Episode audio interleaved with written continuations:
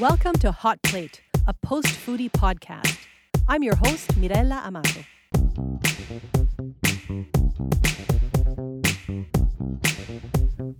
Today on Hot Plate, obsessing over takeout, baking, farmers markets, and liquor in these times of pandemic.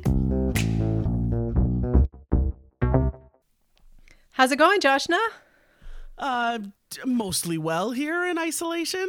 Yeah. We've just tipped the edge over onto the third week. Yes. For many of us, this will be my third week. And they've just announced, right, that it's continuing. Yeah, till at least the end of April, right? Here we go. I didn't hear that. Okay, I heard 2 more weeks. But realistically, unless they find a vaccine, and even if they do, I don't know how they're going to deploy it that quickly. No, I don't think so. Yeah, I agree with you. We're here for a while. I have been finding myself just 2 days ago, I was like, I want to go out and have lunch. I want to go and sit somewhere and eat some, and I was like, I want to go hang out. I'm like, right. That's literally not on the table right now. That's funny because I'm having a crazy craving for pizza. I will tell you this. A lot of people in TV shows eat pizzas.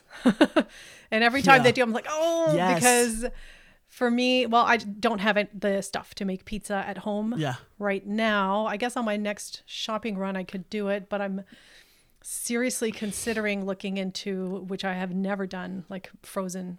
See if there's a good quality frozen pizza that I can get. Because pizza from scratch just feels like a lot of ingredients that I'll buy to make one thing, and in this time I'm trying to buy ingredients that I will use for multiple things over the course of 2 weeks.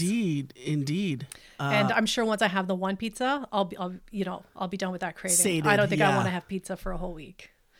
No, I don't think you do either. Oh. But to that point though, it's interesting to observe this clash between all the time and space to indulge craving, yet physically not really the capacity to do it, because you can't just keep running out there to the store, and you can't just, we have to be more economical with our trips out. And it highlights the convenience that we live in currently. Totally. Had this been any other time, and I'm sure actually I could probably go out and pick up a pizza today. I'm sure there are people doing takeout, but which leads us nicely actually into our first segment. Yes. Okay. Which is takeout safe? And I was, looking this up online, and there are so many articles about this. It sounds like, or it looks like rather, a lot of people are asking themselves this question. I think you are right. I have been asked the question a lot. I've seen it rolling around a lot. And I think that if you have no sense of how the food industry works, you for sure have a lot of questions. Obviously, because I'm in it, I have a sense of exactly what's happening and what's going on and what the dangers are. But it was good. Also, I was hoping you would. Yeah, for sure. I feel like it's really important for everybody to know that any frontline food worker, any chef, any cook, anybody right now is working with protective gear on. Yes. Right? That is perhaps the most important thing to note, is that we meaning cooks, restaurants, are working really hard, both for the safety of those staff and obviously for the safety of the safety of the public. So that's an important piece. And what that leads us to, and this, I got this from the piece you sent and also from the research that I've been doing, is that the issue is not the food, but the packaging. Yes. Right. Let's all just exhale and say that the risk and the transmission on the actual food is not a thing we're facing yet. Maybe right down the road, but currently, although the risk is low. Here's where I get stuck. Tell me. And I'm not a doctor, and I just wish, if any of our listeners have any insights into this, right? Please explain, because what I noticed, all these articles are saying, the food is safe. It's been cooked. Anything that's in it has died. And regardless, once you swallow it, your stomach acids will likely kill. We don't know 100%, but we really don't have anything that indicates that food will transmit it. But where I'm getting confused is they're saying, just make sure if you touch anything that's infected, you don't then touch your fingers to your eyes, your nose, or your mouth. So I don't understand the difference between touching something that's infected and touching my mouth and grabbing food that's infected and putting it in my mouth. See what I'm saying? How do you know that you have infected food?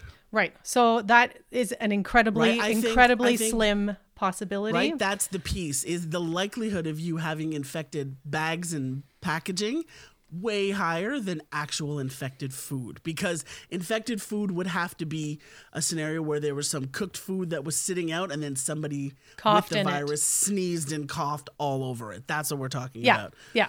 Right. And with the level of precaution being taken, the risk is very, very low of that, and of that scenario happening. They've stepped up those precautions, haven't they? Oh my goodness, yes. Cooks never worked with masks, and some of them have suits. I've seen people wearing those, the protective, the sort of coverall-y kind of thing, mm-hmm.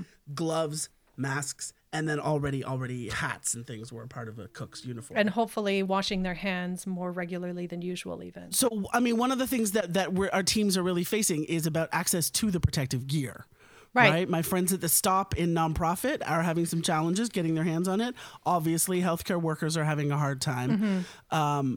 I haven't heard yet of any of my restaurant pals having a hard time not being able to get their hands on masks and gloves. That likely is the case. But so far, so good, it seems. Do you have any insight on this? No, I was really looking to you for insights on what's actually going on, because I have been.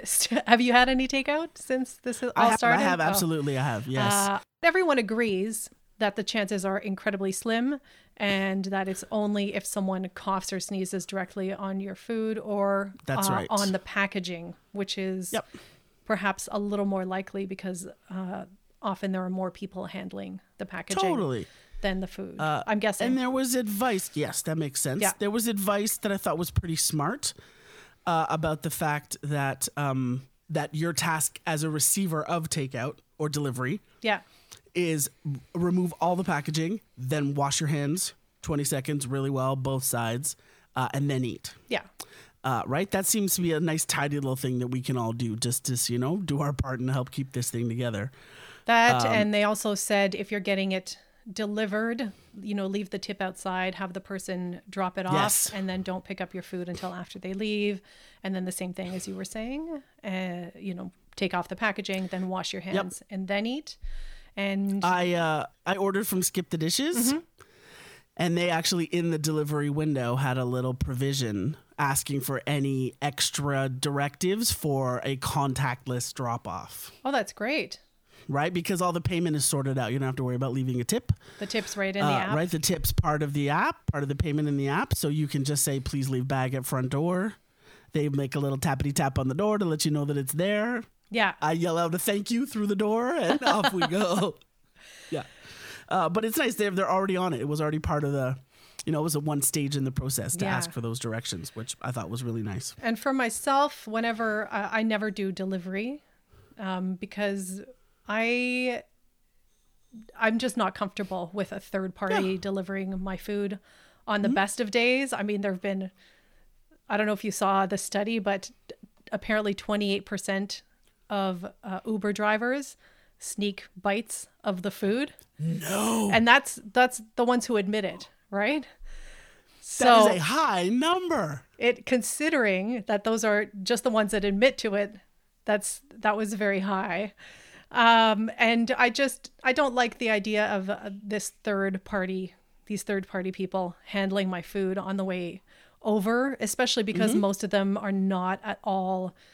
I mean, we had a whole episode about this, right? But certainly when it comes to the Uber Eats, they're not supported at all. They're not, there's no reason for them to really care. That being said, I'm sure everyone's very concerned during this pandemic and being super mm-hmm. safe. But for me, when I take out, I go in person, and there and you pick up. Yeah, right. There was also that's takeout. Mm-hmm. Yeah, okay. It's just not delivery. That's all. Right. I was just questioning my English for a moment. Yeah. It happens, and so they did have some guidelines too for people who, like me, prefer to go and get their food. They say it's best to wait in the car until the food is ready. And then once you get in there, obviously don't touch any communal surfaces. Don't use that pen that everyone's been using to sign. Yeah. You know, steer clear of people. And then, you know, it's the same thing. Just wash your hands when you get, I guess, take off the packaging and wash your hands. This is definitely one of the scenarios where the tap option with your credit or debit card is coming in handy, right? Yes. Because I'm sure that pin pad is not a thing we want to be handling either. Mm-hmm. Although I was really glad that because some businesses were starting to turn to card only. Right. And I believe it was the government that came out and said, you know, some people live off cash. So it's not an option. It's not fair to implement something like that. Please don't, which I thought was lovely. It's an important consideration, right? As we move forward. These are complicated times. It's complicated, and certainly for me, this whole transmission is mm-hmm. I don't think we have a lot of clarity about how it's transmitted. I don't understand the fact that it can live on surfaces from 24 to 72 hours. But then just wash your hands and it's fine. But it's like, what if I wash my hands and then I handle that object again? It's just a lot of... I think I'm not the only one feeling some anxiety around this. I 100% tell you that you're not the only one. That is for sure. There's a lot of... And it's... I was really noticing that you have to consciously stay cheerful at a safe distance. Yeah. Right? Mm-hmm. It is the automatic nature I'm observing myself is to sort of head down, keep moving, don't interact with anybody because that, you know what I mean? Because that's now not safe anymore. Right. But there's no reason we can't smile at each other from 6 feet away. I'm actually seeing, I think, more smiles and nods because nice. I believe in keeping distance, we are forced to acknowledge each other. I live at St. Clair and Avenue Road here in Toronto, and in this neighborhood is the Stockyards, which is a very beloved favorite burger joint, smokehouse, fried chicken spot, yes. Right? The reason I'm saying this is because when you go into pickup, mm-hmm. I like to pick up and go because seating is limited. There's always a mega crowd of people in the front, right? The Stockyards is famous for that congested It's tight opening, in there. Right? Mm-hmm. It's very tight. And so I drove past a few days ago, and I saw this really curious collection of people on the sidewalk on Christie, just sort of like hovering. evenly spaced, all looking at their phones. And when I first saw it, I was like, what's going on here? It looked like everybody was in some sort of trance, right? But I'm like, oh, no, this is the new version of the Stockyards waiting line. They should start putting... Because we can't be all crammed in there. Should start putting circles on the sidewalk. I've seen that done just elsewhere. Like in India. Yeah. Was that in India? It was so great, yeah. That was a wonderful picture. I thought that was so sweet. It made me laugh a lot. Anyway, the verdict is from a series of doctors that takeout is absolutely safe.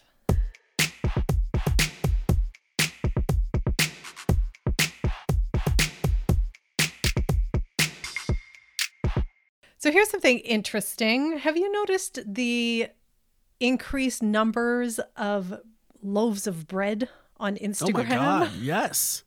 Holy smokes. I mean, look, let it be said, I think we talked about this before. There's a great move into the kitchen, which I wholeheartedly support, but you are right that something about baking bread is of the moment, right?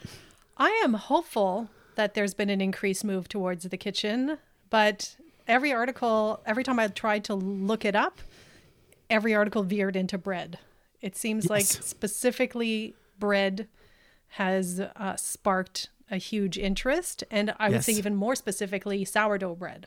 It is. You are totally right. I agree. I would even go further to say that it is that no need sourdough that everyone's getting veered because there was a no need bread movement for a long time saying that the... just letting the sourdough do its thing, letting the fermentation do its thing was enough. And so for sure, the sourdough, I've been very curious about what this is all about because it's not nothing. The connection to times of distress and, you know what I mean? And something as dramatic as pandemic it's specific. It's real about this time and this moment. It reminded me of our conversation about first responder baking in episode 5, right? Yep. That's exactly it. It's a real thing. But I was interested in your notes, right? Because one of the bits you mentioned in your notes is that there's something about baking, that there's not nearly as much talk about cooking during a pandemic as there is about baking during a pandemic. Right. And I like that. There, I like that that is a thing. And that is, as far as I can tell, North America specific. Yes. I was having a very interesting conversation with a colleague of mine in Belgium earlier on this week. We were having a phone meeting and he was saying the breweries and restaurants are all suffering terribly. And I said, right. Well, here they've pivoted to takeout.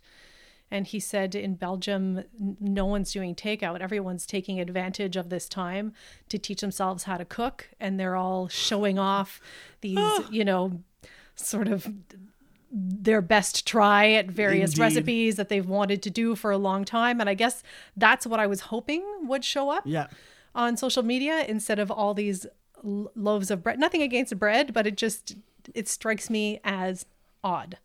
Mm-hmm. And specifically sourdough, which I was reading up on. I have never made sourdough bread. Okay. I have certainly eaten a lot of it. Yes. But from the notes I saw, just cultivating the starter takes about a week. And mm-hmm. then once you've done that, the baking, I don't even understand this, but in the article, she said it could take often 2 days. Easily, to bake for sure.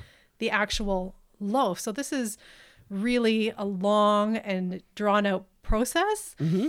And, when I think of all these people who now have kids at home that they're minding and they're working from home and they're making all these adjustments, it's fascinating to me that this has become the thing. And I find it hard to believe that it's just because people want to post pretty pictures on Instagram. This is a very huge commitment. I think it is. I think that the Instagram X is the cherries on top of this. I think that there's more happening here, right? Because tell me.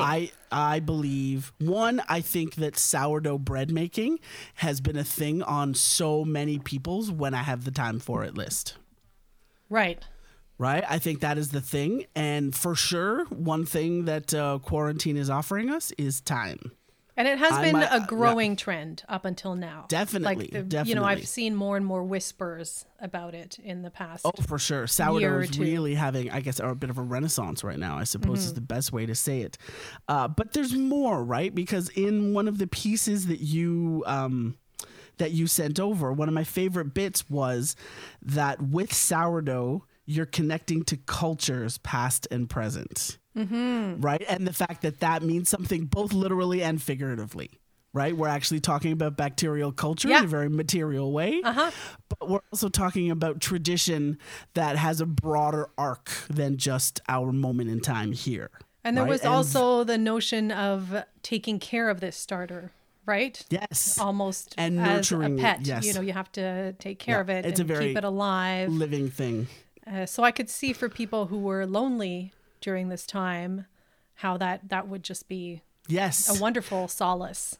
But there's more, right? There is something Tell me. It's speaking to the animals inside of us. There is something very primal about bread and bread baking, right? It was one of our earliest conventions, at least in the sort of modern Western world, mm-hmm. The bread. But even in other parts of the world, the notion of some sort of bread or using grain and this thing from the earth, right, as markers of civilization and establishment and, more rooted, tethered populations because agriculture has taken a foot and all this kind of stuff. Yeah. But then let's swing over to wisdom that I got from my traditional Chinese medicine doctor, mm-hmm. right, in Chinese medicine, the idea is that each organ has an emotion attached to it and a color. Neat. Yes. Right? So there's lots of wisdom there about sort of how that manifests itself. But the spleen and the stomach and all the digestion is connected to comfort. Ah. And that's not nothing. That answers those questions. Why, when you're stressed out, it's about a bag of cookies, or, why in times of stress, the urge is towards baking. There's something about the starch. And you've been baking. I've been baking for sure. I've been baking. But my urge has not been towards baking at all. I did bake those scones though. Those Marmite and they looked gorgeous. Cheddar scones, and enjoyed every bite. Sure. But that was a quick recipe, right? This whole idea of taking up a few days to make a loaf of bread it's I mean, it depends on your temperament. Yeah. And I need a quicker conception to execution time. Right. I've been actually really enjoying diving into those recipes that do the like, let this sit overnight, let this sit for another 4 hours, let this dry out, now is the time. I'll soak beans for sure. We got all kinds of this time. Maybe in a few weeks I'll get there. That's exactly it. You have to be pushed, indeed. But listen, there's there's lovely wisdom here, and that really speaks to this trend in the context of pandemic times, right, or crisis times, which is really where we're living. In that there are lots of things that we can't control with life and with bread making. Right? It's humidity, it's temperature, it's time, it's altitude, it's all these things. And the lovely person who wrote the article said that what matters most is how we choose to engage. Right. Right. And I love the crossover lesson, right? Your bread will tell the story of how you chose to engage. Your quarantine experience will also tell the story of how you chose to engage, right? That's lovely. I was really into that. That felt good.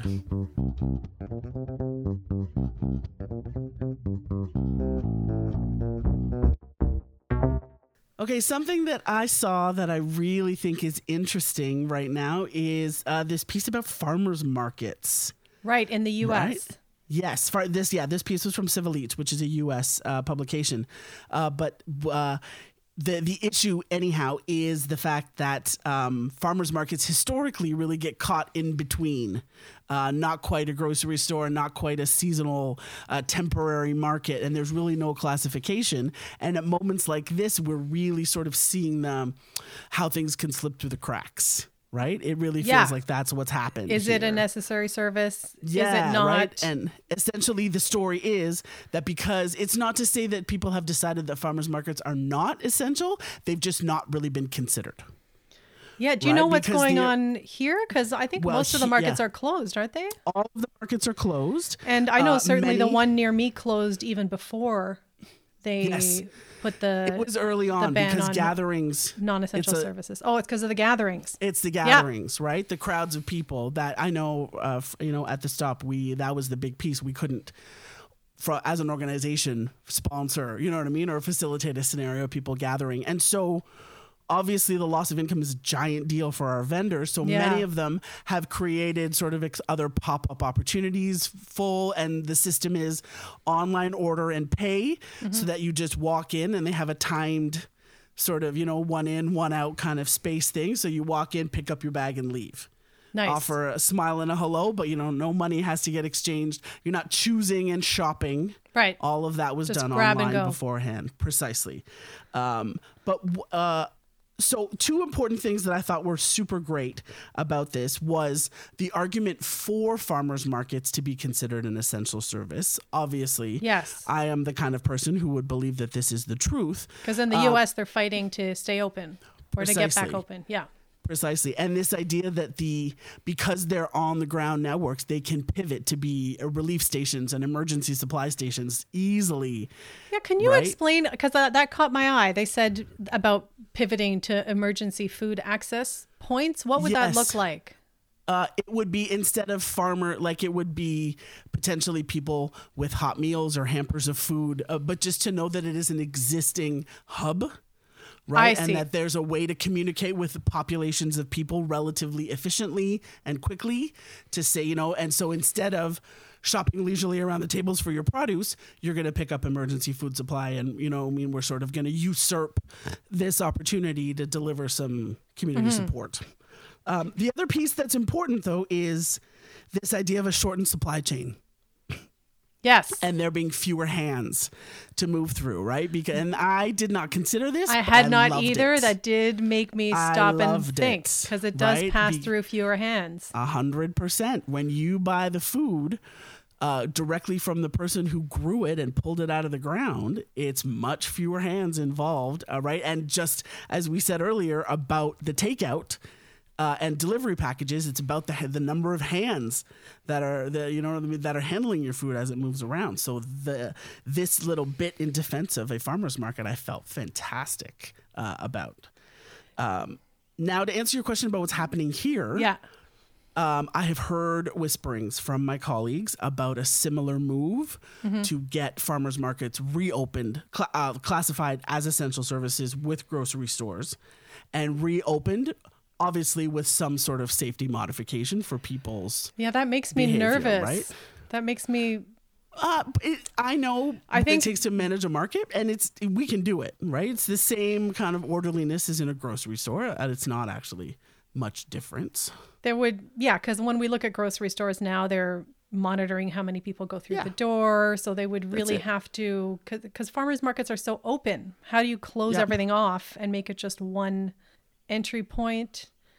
Obviously, modifications would be required. I'd be interested to see if they have the personnel and the infrastructure to make those modifications. I'm much more comfortable with them pivoting to what you were talking about before, and some kind of online sales or, prep it all beforehand and then just go pick it up in one place. But it was really interesting the way this article talked about farmers markets, because in my mind, when I think about farmers markets, it is a social gathering. Yes. People, are picking up food, but 90% of the people there are not there just to pick up food. Mm-hmm. They might even just go and grab a coffee. Of course. And, there's music and you have a little something to eat, for sure. We are having ongoing issues with people gathering in parks. It rings those alarm bells for me just because of the associations we have with what a market is. Mm-hmm. So there would definitely have to be very strict measures in place, and I wonder... I actually don't think it's any less or it's any more dangerous than walking to the grocery store. This one piece actually suggested that the open airness of the farmers market is a benefit because there's more opportunities to escape into fresh air. But here's a question I had for you from that article. This really struck me, that in the U.S., farmers markets are seen as one of a small number of places to buy affordable fruits and vegetables. Right. Is that the case here as well? Because I have not noticed that it's way... No. No. So that's a U.S. specific thing. It is. And that is because there is, in fact, some wonderful leadership. I do believe this is the case. At least this was a few years ago. And I'm guessing that's what this history is of... food subsidies, federal food subsidies being delivered via farmers markets. Yes. So folks who rely on those, the food from a market was now opened up to these folks. And these subsidies have enabled more vulnerable people to get their hands on this food, which is unfortunately not what's happening here. But I think a very large argument for the farmers market, certainly 100%. In the U.S. for me. Yes, it makes a perfect sense because vulnerable people are just taking it even worse at this point, right? Yeah, and they should have their fruits and veggies. So it's finally happened, Joshna. I have been wanting to talk to you about this ever since I heard. Tell me. And I can't believe a lot of people still haven't heard about this, but in Ontario now, restaurants are allowed to sell beer and wine and I guess a bottle of spirits if anyone wants to purchase an entire bottle, as long as it's sealed bottle, with your food. So as long as you're purchasing food, or if you're purchasing food, you can go ahead and purchase wine and beer to go, which is... There it is. Wonderful. Yes. We're not the first in Canada to pass the law, but I have noticed hot off our heels a few other provinces followed suit, and in the U.S., many states had already passed similar regulations. So it's finally fascinating to see. There are lots of questions about whether liquor stores and I suppose now cannabis stores would have been deemed essential services and where that was going to land, right? As the edict comes down about what is closing and what is staying open. Yeah. Right. But I have been wondering if anybody could resist the business, to start up some sort of alcohol delivery something. This feels like a really natural fit. Mm-hmm. And so I thought it was very fascinating to see it happen. Now, you know much more about the processes required to actually make something like this happen. But one of the sort of things about right now are things that formerly perhaps would have taken a really long time to get done that seem to be just sped through people all building online platforms, and all of a sudden all the policy and the red tape seems to disappear in the urgency of it all. Are you seeing any of that? It feels like a lot of that has happened in this context. What do you think? Yeah, well, there's two sides to it. The first side is exactly what you said. The policy was effective immediately. So as soon as they said it, any restaurant that had a license could go ahead and start selling beer and wine immediately. The only caveat was if you use a delivery service as a go-between, there is a rule in Ontario that anyone who handles alcohol has to have their SmartServe certification. Okay. But they also circumvented that because they said you can go ahead and start right away. You just need to get your SmartServe by, I think it's April 25th. And SmartServe is now free. Usually there's a fee. Oh, wow. But they've really come out guns a-blazing, making this as easy as possible. Wow. There's just one snag that really has me nervous. Tell me. Which comes again, and I think if it hasn't become clear yet in this podcast, I have a fundamental distrust of these third party. Yes. I was much happier when restaurants delivered their own food and people I don't know. I just felt like there was more accountability there. Yep. So here's what's tricky. In Ontario, you can't sell liquor to a minor, and you can't sell liquor to someone who appears intoxicated. Right. But the onus is on the restaurant. So let's say I'm a restaurant. Oh. You're an Uber Eats driver. You're delivering this alcohol. You get to the other end. That person is visibly trashed, intoxicated. Right. That's on me. It's the restaurant that could lose their license. So that's the tricky piece, I think, for I keep calling it takeout. What did you call it? Pickup. Yeah. Just for clarity's sake. Mm-hmm. For the pickup, it's absolutely no problem because you can see the person. You can card them if you feel it's appropriate. Yes. You can tell what state of intoxication they're in. But I think there's this tricky piece there with this where the responsibility lies in that situation. And, sure. SmartServe is supposed to mitigate that. Have you done your SmartServe training? I have, but it needs a recert, and now that I know that it's free online, that's another tidy way to spend lockdown, is to get yourself serve. It's all about responsible service. So they're hoping that making the delivery people take the SmartServe will help mitigate that. But at the end of the day, it's really up to the restaurant to negotiate. Yes. Or to because have a conversation with the person delivering, and I don't know how that is going to play out. That's the one piece that concerns me. That feels really tricky. But I also wonder, is there any stipulation between offering somebody a closed container of something versus an open drink ready to go? So here are the rules. There is no limit on the quantity of alcohol. So I guess you could order, a burger and a case of wine if you wanted to. The alcohol must be sold in sealed and unopened containers. Right. Which had me a little disappointed because when they passed the similar rule in New York, all of my friends were flaunting these, bottles of Negroni that they had purchased from their favorite cocktail bars, or bottles of Manhattan that they could, make their way through over the course of a couple of days. God. So that's not a possibility right now. The sales must take place between 9 a.m. And 11 p.m., which is a pretty nice large window. Mm-hmm. And on a side note, in this same regulation, which I thought was really wonderful, they extended the hours in grocery stores so that you can buy liquor as of 7 a.m. And that is to accommodate, most grocery stores, the early morning is when they at-risk people. The older, more vulnerable folks, right. They should be able to have alcohol too. 100%. So I appreciated that. And it must be sold with food. So those are the only rules there. Great. It's pretty loosey-goosey. For me, the wisdom here, what I really love as somebody who works in making change, is that moments like this that force the issue the way this has also lets us know about the things that we just thought were so impossible and not able. We're like, no, we can do this. We have figured this out, right? We can pull this off. On that note, I don't know if you noticed this small detail, but in Ontario, this regulation is through to the end of the year. to December 31st. Oh, I did not notice. In other provinces, they're ending it in June. But the fact that they've extended it to December tells me that they're anticipating once this is over, they want to continue the trial and seeing this could be the way forward for us. Makes a lot of sense. How civilized would that be? Indeed. I like the civilized tone there. I'm with you.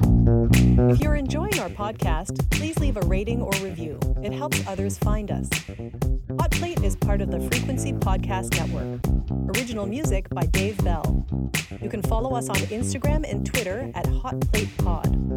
Follow me at Beerology on Twitter, Facebook, Instagram, and YouTube. And follow Joshna at Joshna Maharaj on Instagram, Twitter, and Facebook. Hot Plate is produced by Mirella Amato, that's me, and Dennis Coyne. Thanks for listening.